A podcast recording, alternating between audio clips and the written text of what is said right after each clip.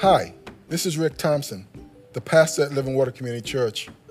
This is our podcast, and I want to thank you for joining us today. I hope this message builds your faith and blesses you. Please enjoy it. Morning, everybody.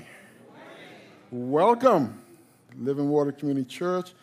My name is Rick Thompson. I want to welcome you. I want to welcome those who are joining us online. We are at the exciting conclusion of our series that we've been simply calling, help me out, somebody, what's, what's been the name? First. First.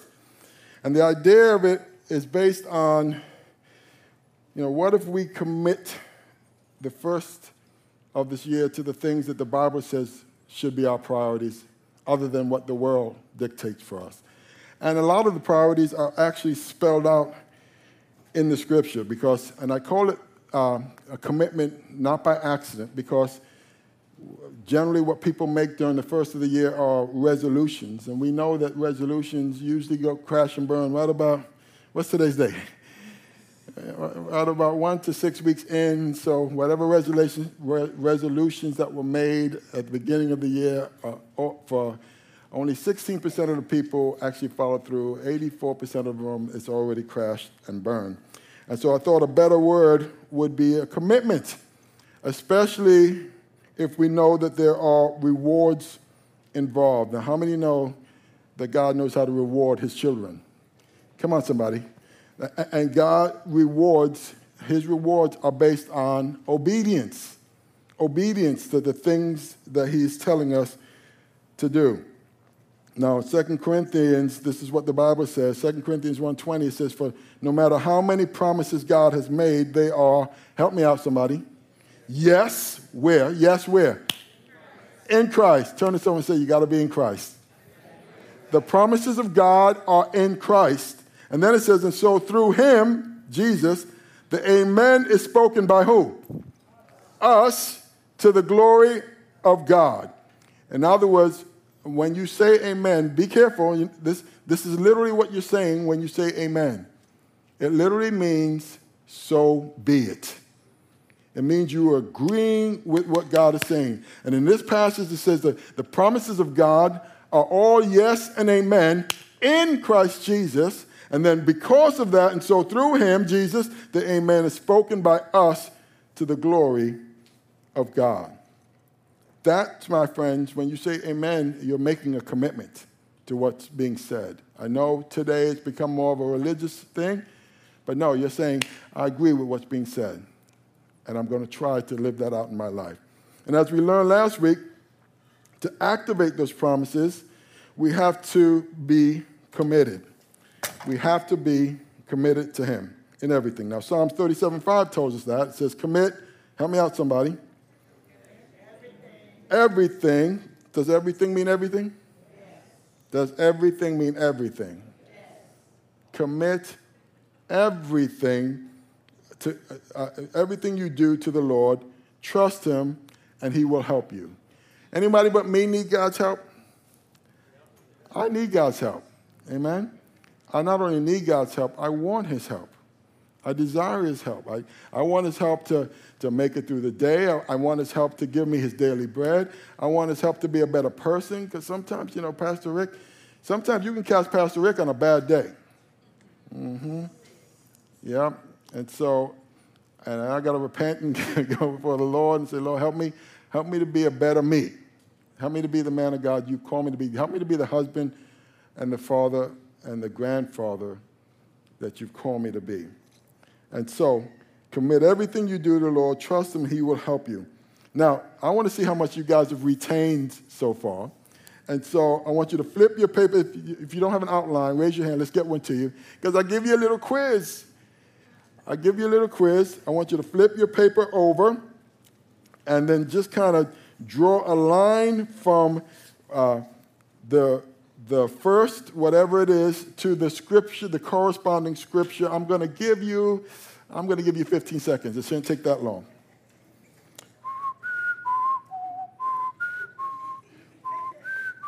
You know what that, that music is to? Jeopardy. Jeopardy. That's right. We got some Jeopardy fans in here. Just, just, just say amen when you're done. It's awfully quiet in here. Uh, well, I'm going to help you then.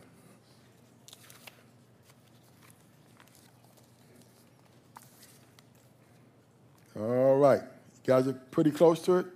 Don't worry, I'm going to give you the answers anyway. Right, so we saw that first scripture. That first scripture is Proverbs 3, 9, and 10. And what did it tell us to do?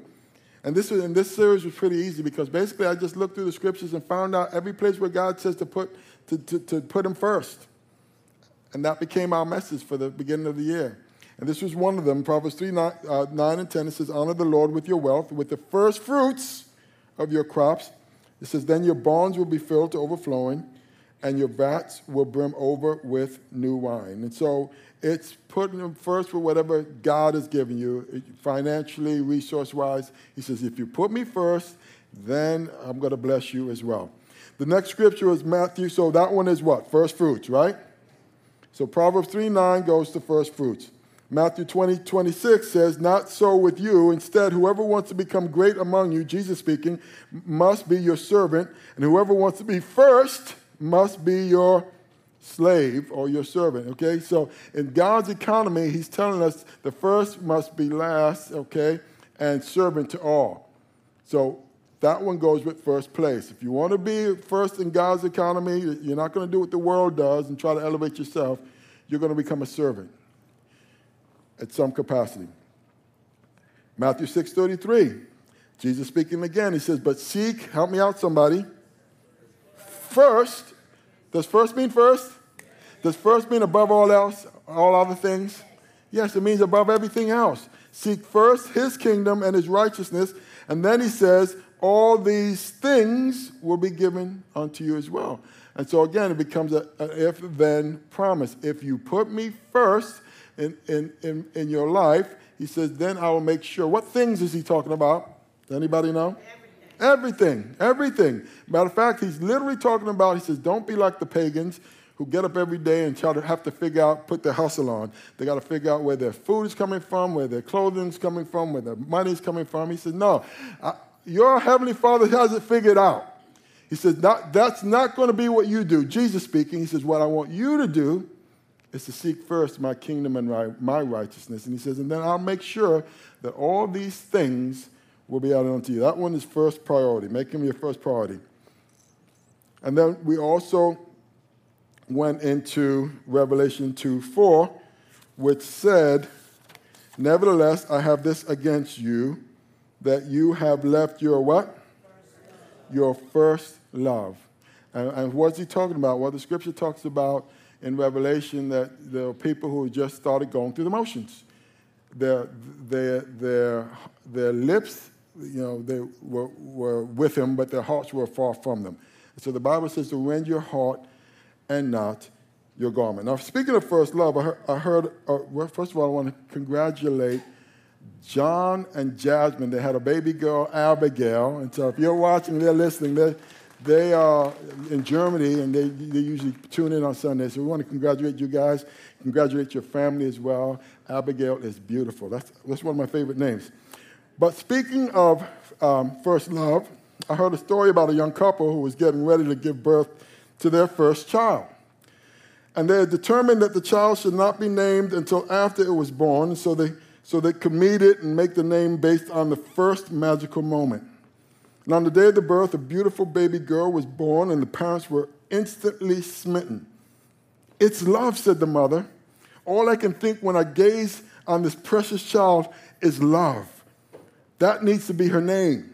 Or oh, the father wasn't on board. He, he, we can't name her love. That sort of name will cause a, pro- a, world of problems for her down the road. How about Jessica or Jane or, or Sally or something like that? And the two parents fought during a break in the fighting, the father went out to go to use the bathroom, during which time a nurse came into the room and the mother added the name Love to the birth certificate. When the dad learned about this, he was upset, but he couldn't do anything about it. So resigned, he, re- he reasoned that he would love his daughter regardless of the name. Uh, the first few years of the child's life, they were pure bliss. However, she came home from her first day of kindergarten with tears streaming down her cheeks When the parents asked what was wrong, Love said through sobs, the, the, the other kids at school, they wouldn't stop laughing at my name. And she broke down. And the mother and the father did their best to console Love, telling her that things would change over time. But they didn't change for the better. The classmates only became more cruel with time. The taunting became merciless throughout elementary school and junior high, becoming unbearable. And Love's grades suffered, and she withdrew into isolation. High school was hell on earth for the girl, with the cliquishness of high school bearing down on her every sad day of her life. And so one night, as dinner was being prepared, Love came into the kitchen and silently placed a, a sad kiss on her father's forehead, cast a piercing glare at her mother, and walked back to her room. While the puzzled parents were looking at each other as if to say, What was that all about? they heard a terrible noise from Love's room, a loud blam, followed by a thudding to the floor. As they ran in, they, what they, they, they feared, they raced into Love's room to see the teenager clutching a pistol in her hand.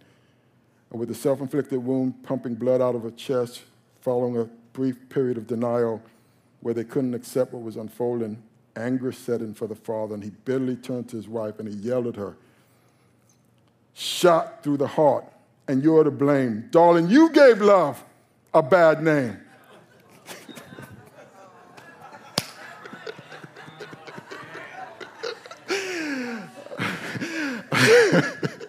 listen, listen the, the young people don't know what I'm talking about.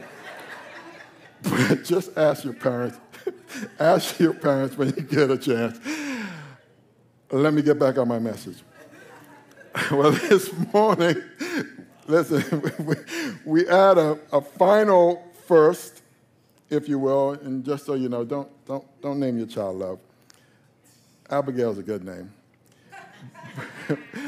but, but we add a final first, if you will, to start, start out the year. Now, probably the one we're talking about today is the most important because it's the basis of everything we do in our relationship with the Lord. We see it in several scriptures. In Romans chapter 1, verse 17, it says, For in the gospel, the righteousness of God is revealed, a righteousness that is by what? A righteousness that is by faith. And then it says, from first to last. And just as it is written, the righteous will live by faith. Not works, but by faith. The New Living says it this way The good news tells us how God makes us right in His sight. This is accomplished from start to finish by faith. As the scriptures say, it is through faith that a righteous person has life. The title of this morning's message is First Faith, or probably more accurately, Faith First. Faith first. Now, why is faith so important to our existence as Christians? In fact, I'm, it's not only important, I'm going to tell you it's probably the key to everything. It's the key to everything in our relationship with the Lord. Hebrews chapter 11, verse 6 tells us why. It says, Without faith, here it is, without faith, it is impossible to please God. And then he tells us why because anyone who comes to him must believe that he exists and that he rewards those who do what? Earnestly seek him, not passively. Not, and eh, you know, I show up every now and then in the church. How come this, this Christianity thing, this God thing is not working for me? No. The reward goes to those who earnestly seek him. But you can't earnestly seek him unless you believe that he is, and you can't believe that he is unless you have faith. Without faith, it is impossible, it says, to please God. It doesn't say without faith it's hard to please God. It says it is impossible to please him without faith. Now think about that. And so everything is riding on where you and I are with our faith in him. In fact, Jesus made a, a, a, telling statement. He says, When the Son of Man returns to this earth, what is he looking for? He says, Will he find faith? That's what he's looking for. When he comes back, will he find faith? Ephesians 2 8 and 9 speaks about the importance of faith. It says, For it is by grace you've been saved through faith, and this not from yourselves. It is a gift of God, not by works, so that no one can boast.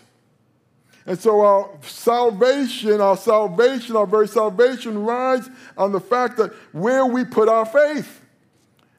Who you put our, your faith in. Some people put their faith in themselves, or they put it in a politician, or they put it in their bank account. And the Bible says all of that stuff is here today and gone tomorrow. Where you put your faith is going to determine where you spend eternity. Now, listen, this is, this is what it says in Revelation 26. Listen real close. It says, Blessed and holy are those who share in the first resurrection. For them, the second death holds no power, but they will be priests of God and of Christ and will reign with him a thousand years. And so here we see in the scripture there's another first. The Bible says there's a first resurrection. And that those who put their faith or trust in Christ, when he returns, they're going to be with him and, and rule and reign with him. But, but it also says something about a second death. When it says, when it says, for them the second death holds no power, what do you think it means? The second death holds no power. Did you know that the Bible talks about a second death? Now, the first death is something that, unless the Lord tarries, all of us are going to experience. A hundred years from now, no one in this room is going to be here. We will have experienced our first death. But the Bible says the first death is not the one you want to worry about. He says there's a second death that's a thousand times, a million times more worse than the first death. And then it tells us in the scripture, where I like to say, let scripture interpret scripture. It tells us what the second death is. Revelation chapter 21, verse 6. He said to me, It is done. I am the Alpha and the Omega, the beginning and the end. To the thirsty, I will give water without cost from the spring of the water of life. That's why one of our shirts says, Whoever is thirsty, let them come and drink. Amen? Amen. Those who are victorious will inherit all this, and I will be their God, and they will be my children. But the cowardly, listen, the unbelieving, or those without faith, the vile, the murderers, the sexually immoral, look around this world today, those who practice magic arts, the idolaters and all liars, they will be consigned to the fiery lake of burning sulfur. This is the second death. So, what's the second death? The second death, the scripture calls the fiery lake of fire. It's ultimately it's hell.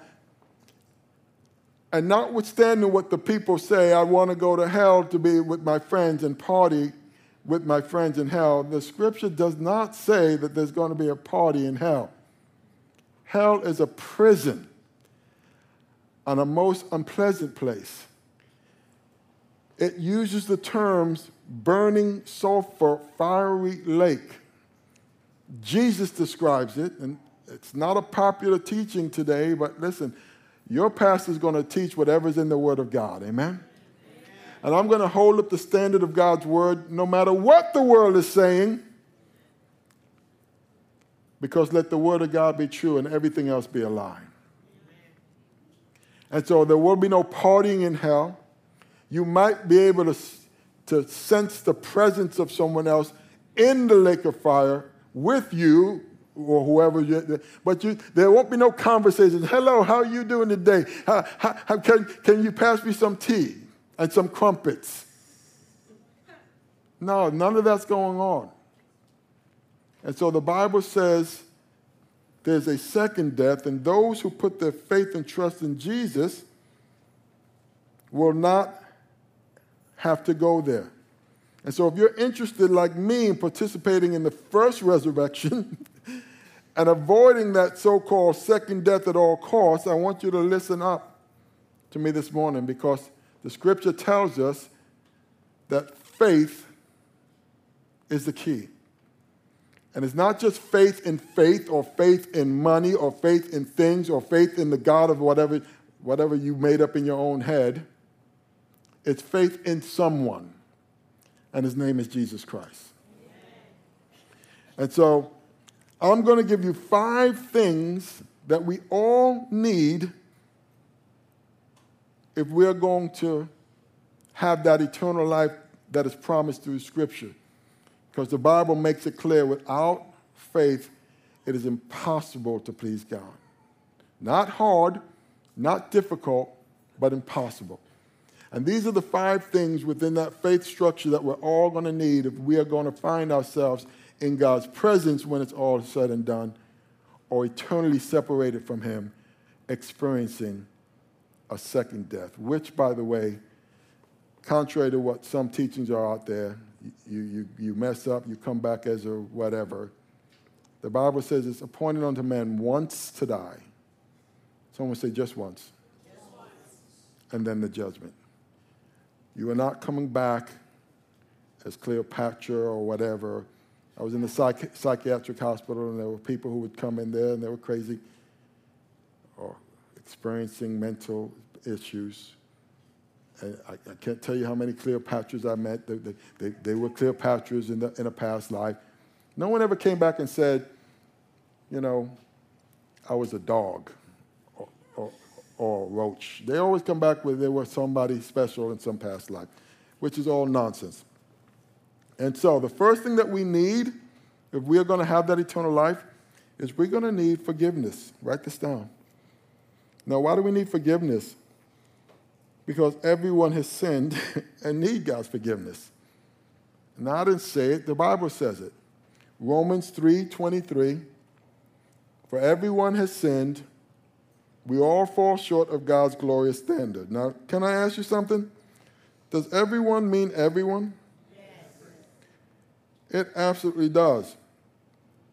And what's and what has everyone done? Sin. We've, we've all broken God's moral laws in some way or some fashion. The person, the Bible says the person who says they, they have not sinned is a liar and the truth is not in him. And so that's the first thing you got to align yourself up with what God says. You're either going to go with what God says or you're going to go with whatever made up thing that some nonsense person told you. Now, I said that because curiously, I saw on the news or, or, or, social media, and I have to check it because not everything you hear on, on social media is true, but it said that this year that they've added several words to the dictionary. It's words like influencer and side hustle and pumpkin spice and yeet. I don't even know what that means. All right. Okay? But they decided to take one word out of the Oxford Dictionary. What word do you think that was? Come on, take a guess. The Oxford Dictionary this year removed the word sin. And, this is, and it tells us why. Because it has fallen into disuse and is not recognized by the younger generation.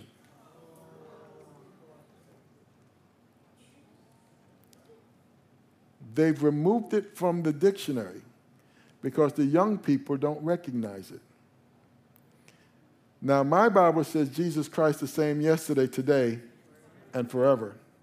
And if you've got a whole generation of people who don't even acknowledge the foolishness that they're getting involved with is sin,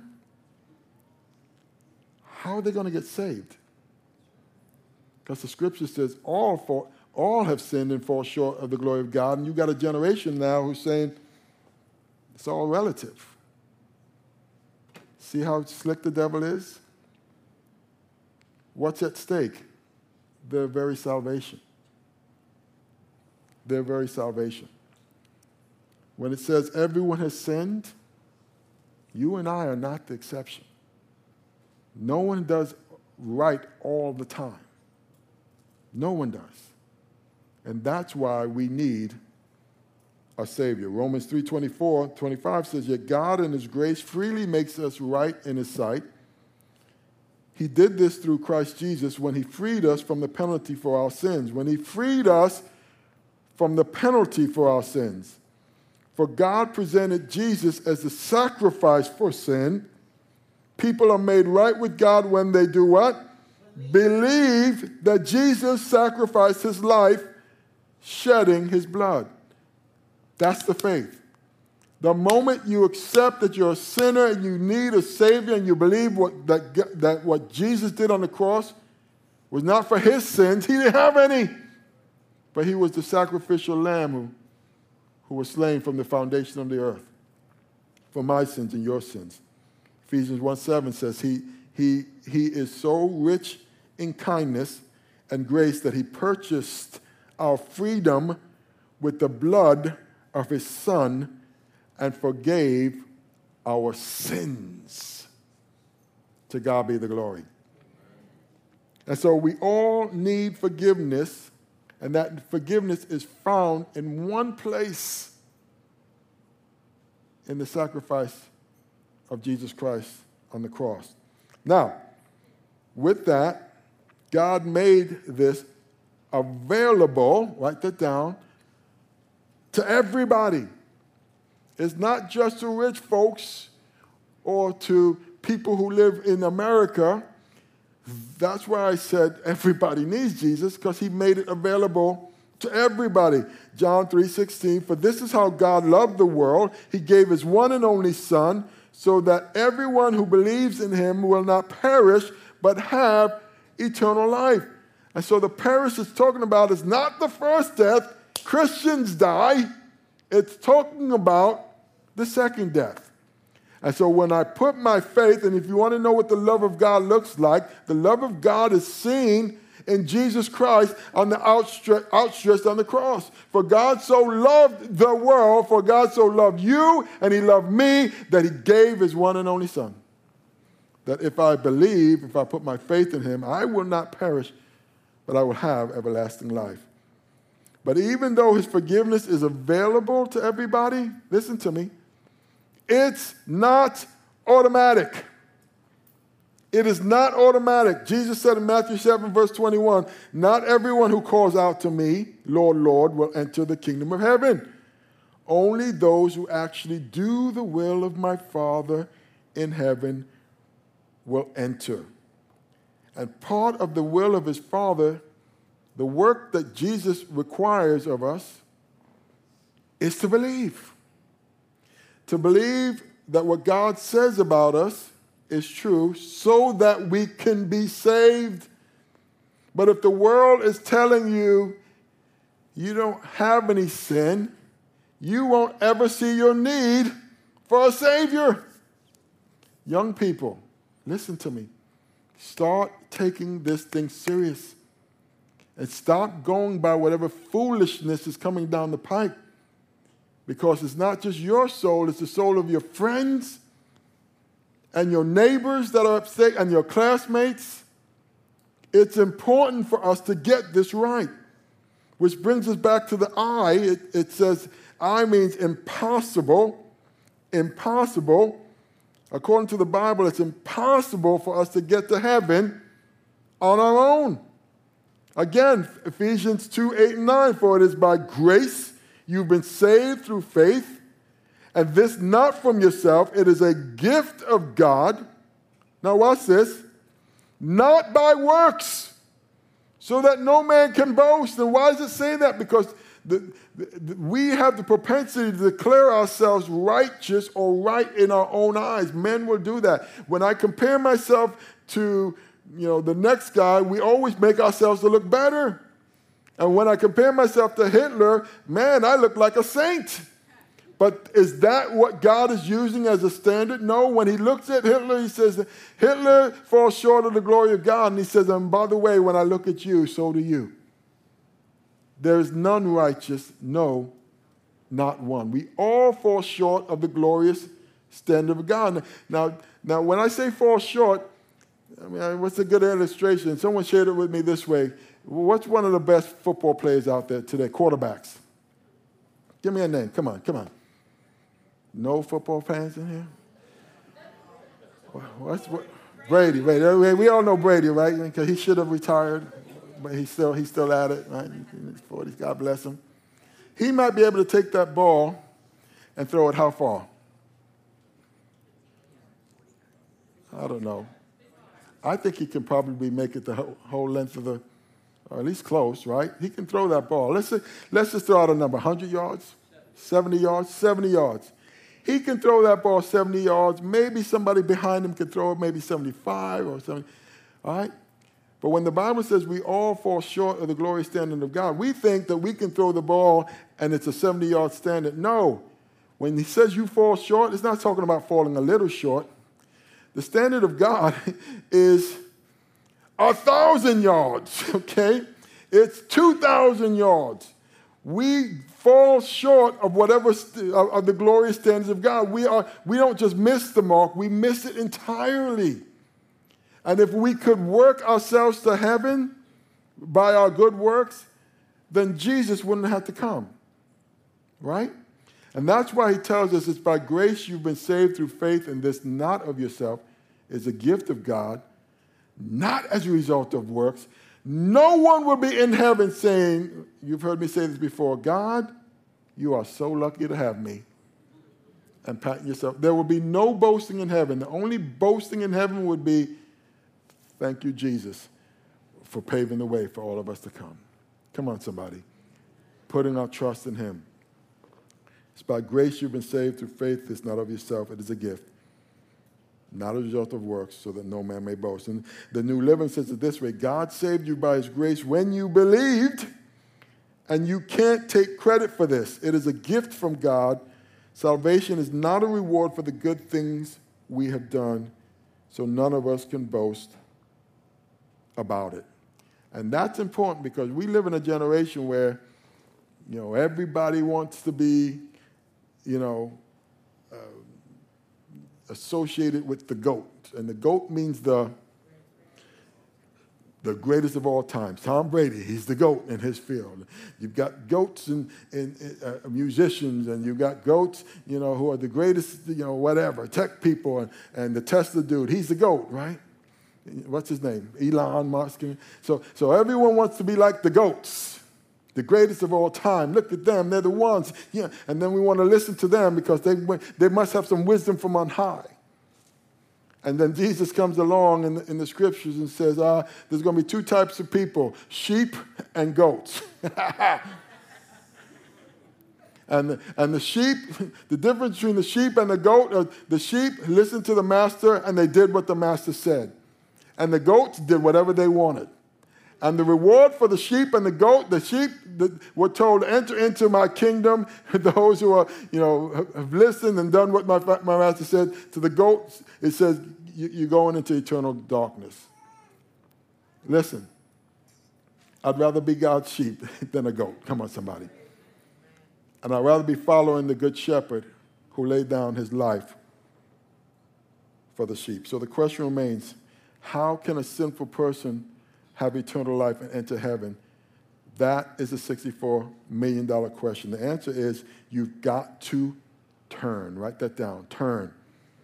Now, I've said this before in examples, but this is literally what it means. If your intention was to take your family on a Disney trip from here, supposedly the happiest place on earth, I don't think so, but my wife might agree with that. And as you are on the road, your family's packed up and you get you got in your little car and you're on the road, and all of a sudden you start seeing signs on the road, next exit Hollywood from here. Next exit Miramar, Miami, or Homestead, or the Keys. Guess what? You have a problem. Unless you plan on getting there by route of Cuba or Jamaica, at some point, you're going to have to do what? Turn around. That's the only way to rectify it. And, and, literally, that's what repent means. It means you have to turn around. You have to turn from following sin and self, the very thing that Jesus died to purchase our freedom from. Jesus did not die on the cross to give us a pass so that we can continue in the sins that he died for. Repent means I'm turning away from those things, and now I'm turning to someone, and that someone is Jesus. Luke 13, 3 says, Not all, not at all, and you will perish too unless you repent of your sins and turn to God. John 14, 6, Jesus answered, I am the way and the truth and the life. No one comes to the Father except through me. Now, here's the greatest news of all. I've saved the best for last. In Romans 10 9, it says, If you declare with your mouth Jesus is Lord and believe in your heart that God raised him from the dead, what does it say? You will be saved.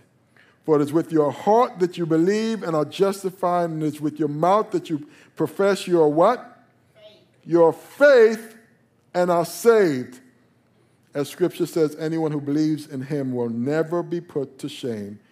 For there is no difference between Jew and Gentile. The same Lord is Lord of all and richly blesses all who call on him. Someone say, Jesus for everyone who calls on the name of the Lord will be saved. Now, what happens if a person is willing to repent of their sins and confess their faith in Christ? Well, the Bible says, in that moment, in that moment when you get uh, serious about the call of God in your life, the Bible says, in that moment, you become born again and the moment you become born again, spiritually, your name gets written in the Lamb's book of life. And from that moment on, you need not have to worry about the second death. What's the second death again?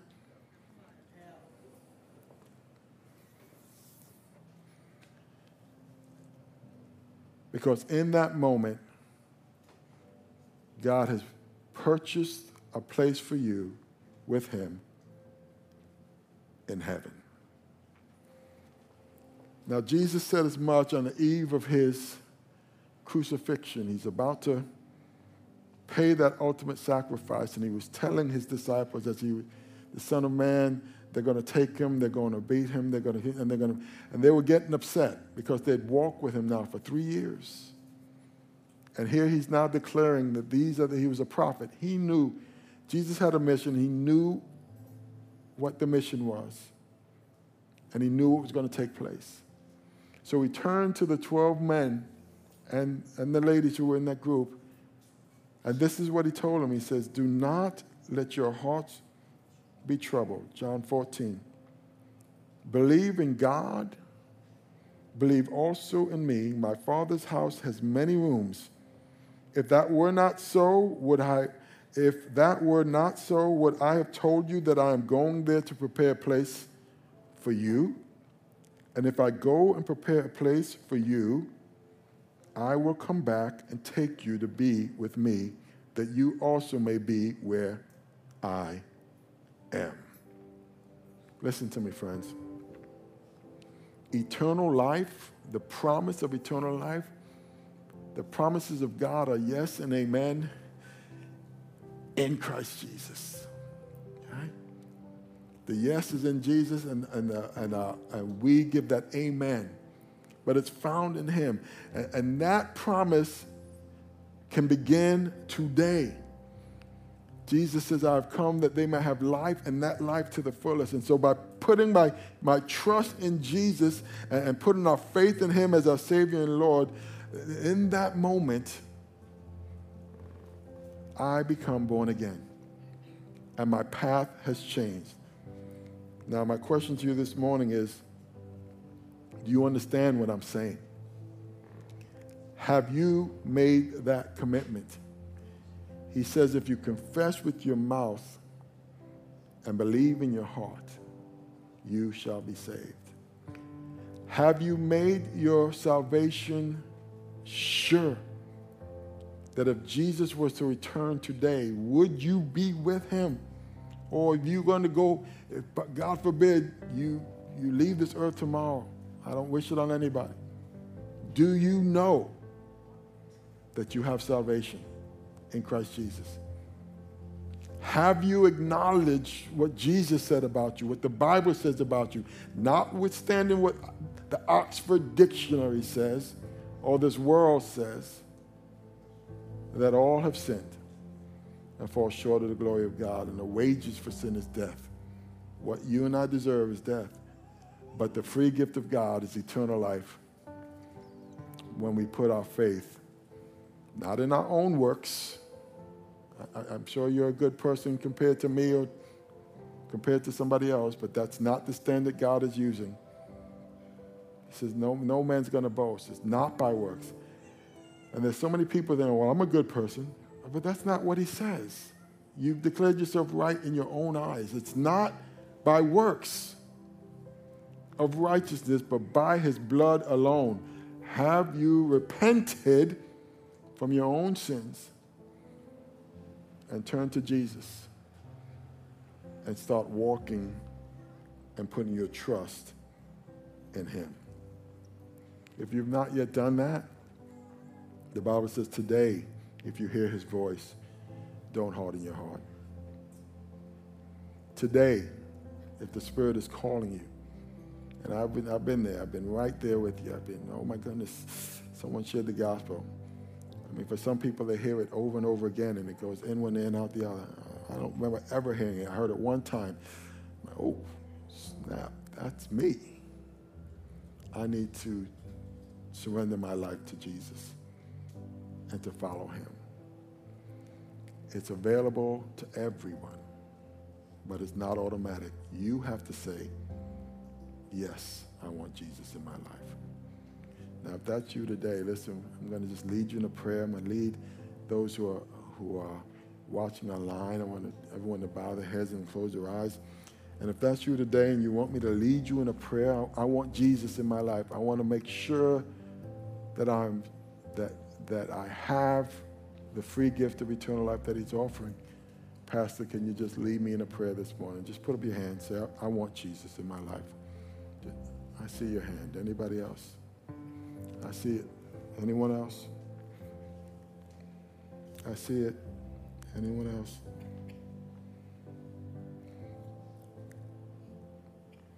And listen, I don't have to see your hand. God sees your hand wherever you're at.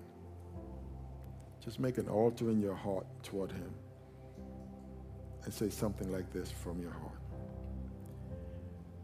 Say, Heavenly Father,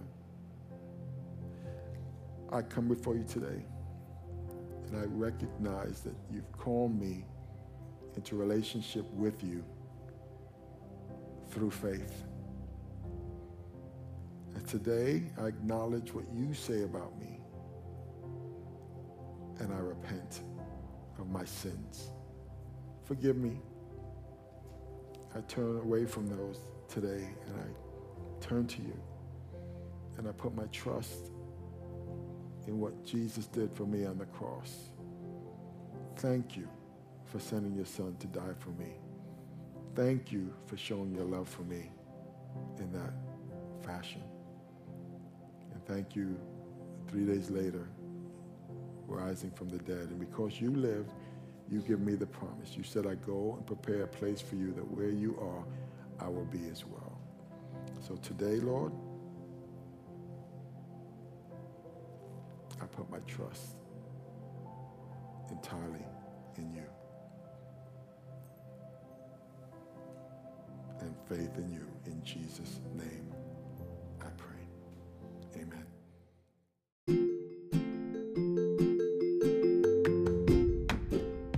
Thank you so very much for listening to this message. We hope you were truly blessed. If you were, please subscribe to our podcast if you haven't already and share it with a friend. Doing so will cause the seeds of God's word and the message of his love to spread like wildfire. So thanks again for partnering with us in this important way. Stay thirsty for Christ, my friends, until the whole world hears. God bless.